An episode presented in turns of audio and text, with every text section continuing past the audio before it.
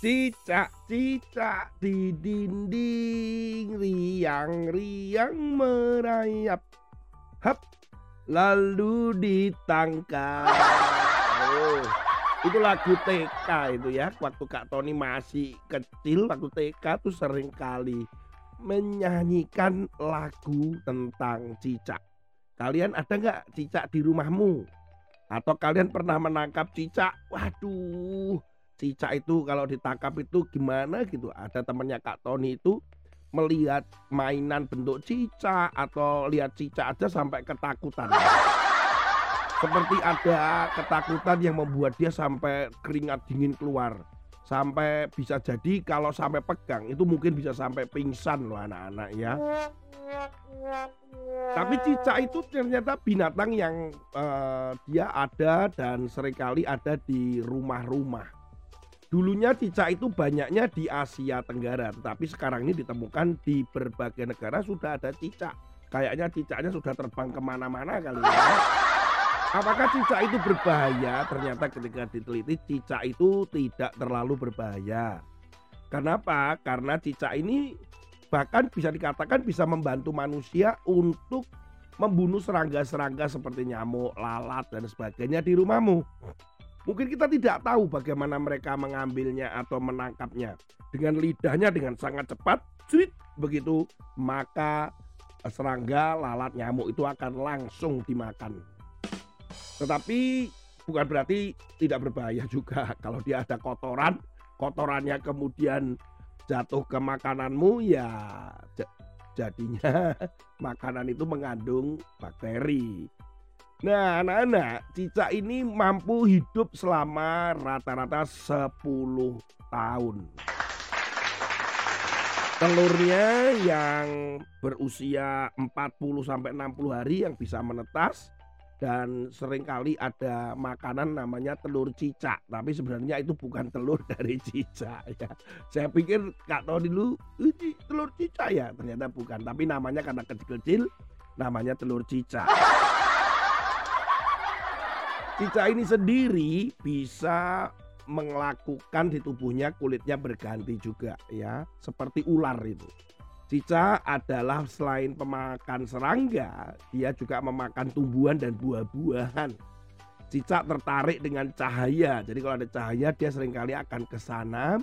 Bukan karena dia menyukai cahaya itu, tetapi cahaya akan membantu dia mencari mangsa, nyamuk terbang, lalat terbang, begitu akan mudah. Dan cicak ini memang ditemukan di banyak rumah. Kenapa ya kok ada di rumah ya? Ya biasanya karena banyak nyamuk, banyak lalat di rumahmu. Dengan kata lain rumahnya kotor gitu. Ngomong-ngomong tentang cicak ini, kalian jangan bunuh cicak. Selain ya nggak bunuh cicak kalau ya perkembangannya, pertumbuhannya banyak ya banyak tanaman di kebun rusak sih. Tapi sebenarnya dia nggak terlalu berbahaya waktu kecil Kak Tony ini nakal sekali, sering membunuh cicak anak-anak ya dengan oh, dengan tembak dengan apa kasihan sekali. Aduh, jangan dilakukan seperti Kak Tony lah. Firman Tuhan hari ini kita berbicara tentang cicak gitu. Ya, cicak. Amsal pasal 30 ayat yang ke-28. Cicak yang dapat kau tangkap dengan tangan, tetapi yang juga ada di istana-istana raja. Firman Tuhan hari ini berkata bahwa cicak itu mudah ditangkap, lemah, mungkin nggak bisa apa-apa. Mungkin cicak itu wah nggak berfungsi. Apa itu? Binatang yang menggelikan.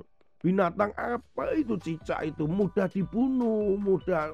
Begitu. Tetapi ingat firman Tuhan katakan hari ini bahwa dia ternyata bisa ada di istana Kak Tony belajar sebenarnya dari ayat ini bahwa binatang ini walaupun kecil ternyata dia bisa menempatkan diri dan ada di tempat yang mestinya tidak sembarang orang boleh ada di tempat itu.